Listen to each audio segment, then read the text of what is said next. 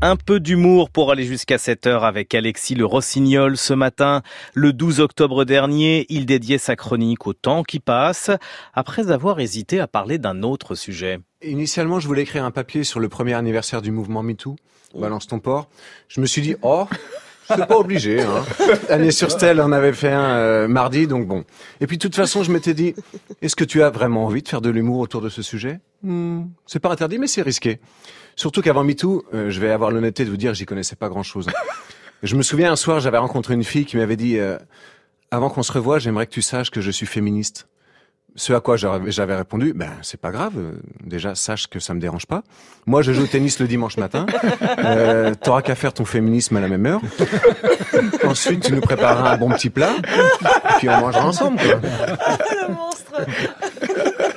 Bon, depuis, j'ai lu beaucoup de choses. Euh, j'ai même déconstruit mon mode de pensée, mais il y a des gens plus à l'aise que moi sur le sujet quand même. Mm. Chacun son truc. Est-ce que Manuel Valls parle de loyauté?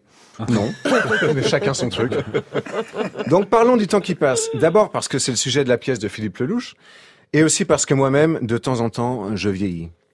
Alors on vieillit en continu, hein, je sais bien, mais on s'en rend pas vraiment compte. On a l'impression que ça vient par à coup.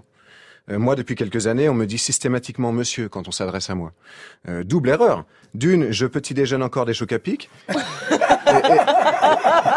Et, et, de deux, je suis non-binaire. non mais ça va peut-être vous surprendre, mais euh, c'est vrai, je ne suis ni un homme ni une femme, je suis un tracteur tondeuse. Alors,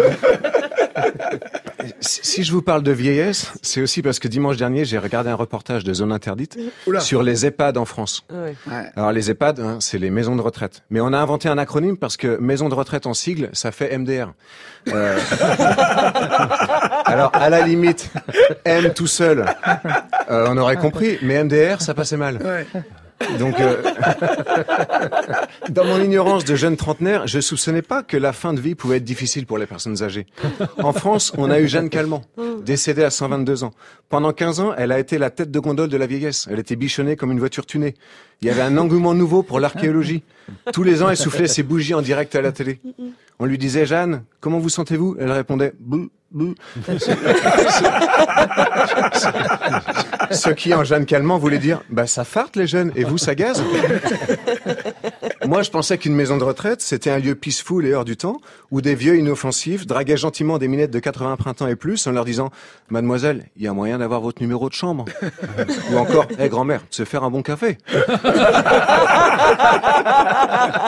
Eh bien, pas du tout, pas du tout. Nos vieux en bavent, messieurs, dames, parce que les aides-soignants sont en sous-effectif et ils n'ont pas le temps de s'en occuper. Alors dans le public, les établissements manquent de budget et dans le privé, les actionnaires veulent un maximum de rentabilité pour gagner plus de sous. Mais on les connaît dans le privé. Les clients faibles et dépendants, c'est ce qu'ils préfèrent. Ça, on le sait, on devrait interdire ça. Résultat, les vieux passent des heures la couche pleine à attendre qu'on s'occupe d'eux, et les custos doivent préparer trois repas par jour avec 4 euros par personne. Tu fais quoi avec ça? Pour m'y connaître un peu en plat pas cher, même les rouleaux de jambon mayonnaise, tu les sors pas à ce prix-là. Sauf si tu prends du jambon premier prix. Mais à ce moment-là, faut, faut pas oublier le persil, sinon ça manque de goût. Alors, la médecine progresse et on vit de plus en plus vieux, mais à quoi bon? Euh, ça va peut-être en choquer certains, mais si ça continue, il vaudra mieux mourir d'une crise cardiaque à 80 ans en pleine séance de jardinage plutôt que de finir ses jours dans un EHPAD.